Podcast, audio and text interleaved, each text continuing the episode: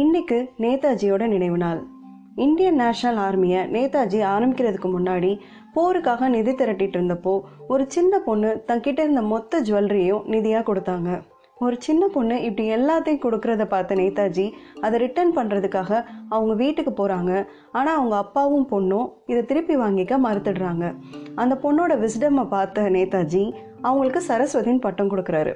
அதுக்கப்புறம் Indian national ஆர்மியை Netaji ஆரம்பித்து அதில் ஒரு விமன் ஆர்மி வேணும்னு முடிவு பண்ணப்போ அந்த விமன் ஆர்மியில் போய் இந்த சின்ன பொண்ணு ஜாயின் பண்ணுறாங்க அவங்க தான் ராஜாமணி சரஸ்வதி. அந்த டைம்லேயே ஜெண்டர் ஈக்குவாலிட்டி வேணும்னு முடிவு பண்ண நேதாஜியை அவரோட நினைவு நாளில் சல்யூட் பண்ணுவோம். வணக்கம் நான் சரண்யா. இது கேளடி கண்மணி தமிழ் பாட்காஸ்ட் குருசேத்திர போர் முடிஞ்சு கிருஷ்ணரும் அர்ஜுனனும் பேசிகிட்டு இருக்காங்க.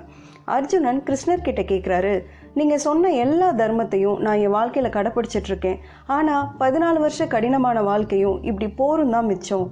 துரியோதனன் எந்த தர்மத்தின் வழியும் நடக்காதவனா அரகண்டா இருந்தப்பவும் துரியோதனனோட வாழ்க்கை ஒரு ஹாப்பி லைஃபாக தானே இருக்கு அப்படின்னு கேட்குறாரு அதுக்கு கிருஷ்ணர் நான் சிந்திக்கிற வழியை உங்களால் புரிஞ்சுக்க முடியாது அப்படின்னு சொல்கிறாரு வாட்ஸ் யோர் வே அப்படின்னு கேட்ட அர்ஜுனனை கூட்டிட்டு சாதாரண ஏழை மக்கள் மாதிரி உடையணிந்து கிருஷ்ணர் கிராமத்துக்குள்ளே போகிறாரு அந்த ஊர்லேயே ஒரு பெரிய பணக்காரரோட வீட்டுக்கு போய் ரொம்ப லேட் நைட் ஆயிடுச்சு. எங்களால் ஊருக்கு திரும்ப முடியல. இன்னைக்கு ராத்திரி நாங்கள் இங்கே தங்கிக்கலாமா அப்படின்னு கேட்குறாரு அந்த பணக்காரர் அரகண்ட்டாக பிஹேவ் பண்ணாலும் அவரோட மாடுகள் கட்டியிருக்கிற இடத்துல தங்கிக்க அனுமதி கொடுக்குறாரு.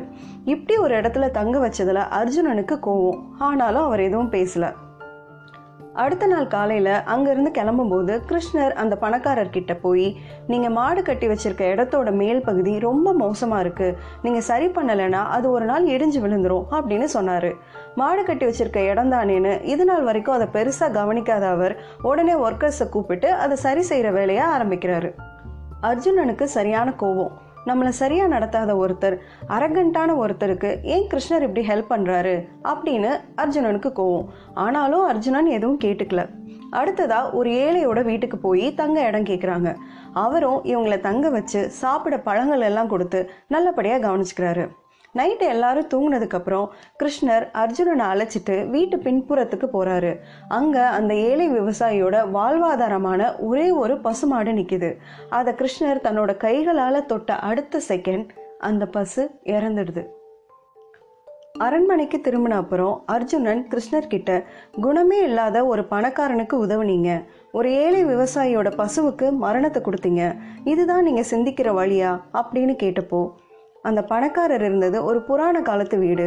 மாடு கட்டியிருந்த கட்டடத்தின் மேல் கூரையில் நிறைய புதையல்கள் இருக்கு. இடிஞ்சு விழுந்தா அது அத்தனையும் அந்த பணக்காரருக்கு கிடச்சிரும். இப்போ அது நடக்கக்கூடாதுன்னு தான் நான் அதை ரிப்பேர் பண்ண சொல்லி சொன்னேன். அந்த ஏழை விவசாய குடும்பத்தில் ஒரு மரணம் சம்பவிக்கிறதா இருந்தது. அது அவருக்கோ அவர் மனைவிக்கோ அவருடைய ஒரே மகனுக்கோ நிகழ்ந்துடக்கூடாதுன்னு தான் அந்த பசுவுக்கு கொடுத்தேன் அப்படின்னு சொன்னார். நம்ம வாழ்க்கையிலையும் நம்ம திகச்சு போய் நின்று ஏன் இப்படி எல்லாம் நடக்குது? நம்ம யாருக்கு என்ன தப்பு செஞ்சோம்? அவ்வளோதான் எல்லாம் முடிஞ்சு போச்சு அப்படின்னு நிறைய மொமெண்ட்ஸில் நினச்சிருப்போம். யோசிச்சு பாருங்க நம்ம அப்படி நினச்ச மொமெண்ட்ஸ் எல்லாம் தாண்டி இன்னைக்கு வரைக்கும் நம்ம வாழ்க்கை அழகாக தானே போயிட்டுருக்கு.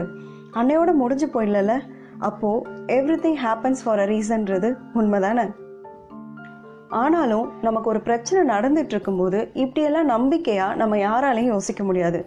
Because we are all just humans right அந்த நேரத்தில் நமக்கு அழுக தான் வரும் கோபம் வரும் வருத்தம் வரும். அதில் தப்பும் இல்லை.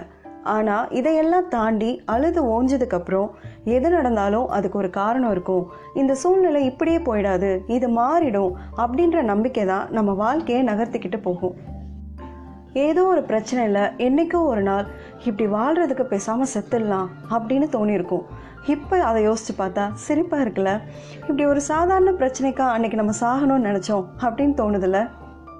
நம்ம எல்லாருக்கும் தெரிஞ்ச ஒரு கதையாக சொல்லணும்னா தென்னாலிராமன் தன்னுடைய மன்னருக்கு கையில் அடிபட்டப்போ எல்லாம் நன்மைக்கே அப்படின்னு சொல்லிடுறாரு. இதனால கோவமான மன்னர் தென்னாலிராமனை சிறையில் அடைச்சிடுறாரு. அன்னைக்கு காட்டுக்கு வேட்டைக்கு போன மன்னரை சிங்கம் துரத்துனப்போ அவருடைய கையில் இருக்க காயத்தை பார்த்துட்டு சிங்கம் அவரை ஒன்றுமே செய்யாமல் விட்டுருது.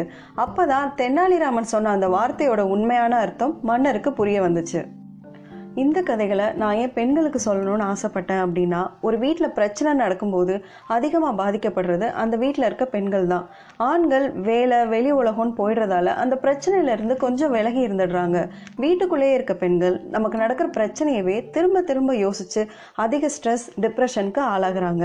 அதனால் உங்களுக்கு தான் இந்த கதைகள் everything happens for a reason இதை நம்புங்க நம்பிக்கையோடு உங்கள் பிரச்சனைகளை எதிர்கொள்ளுங்க. நன்றி. பெண்ணாய் பிறந்ததில் பெருமிதம் கொள்வோம்.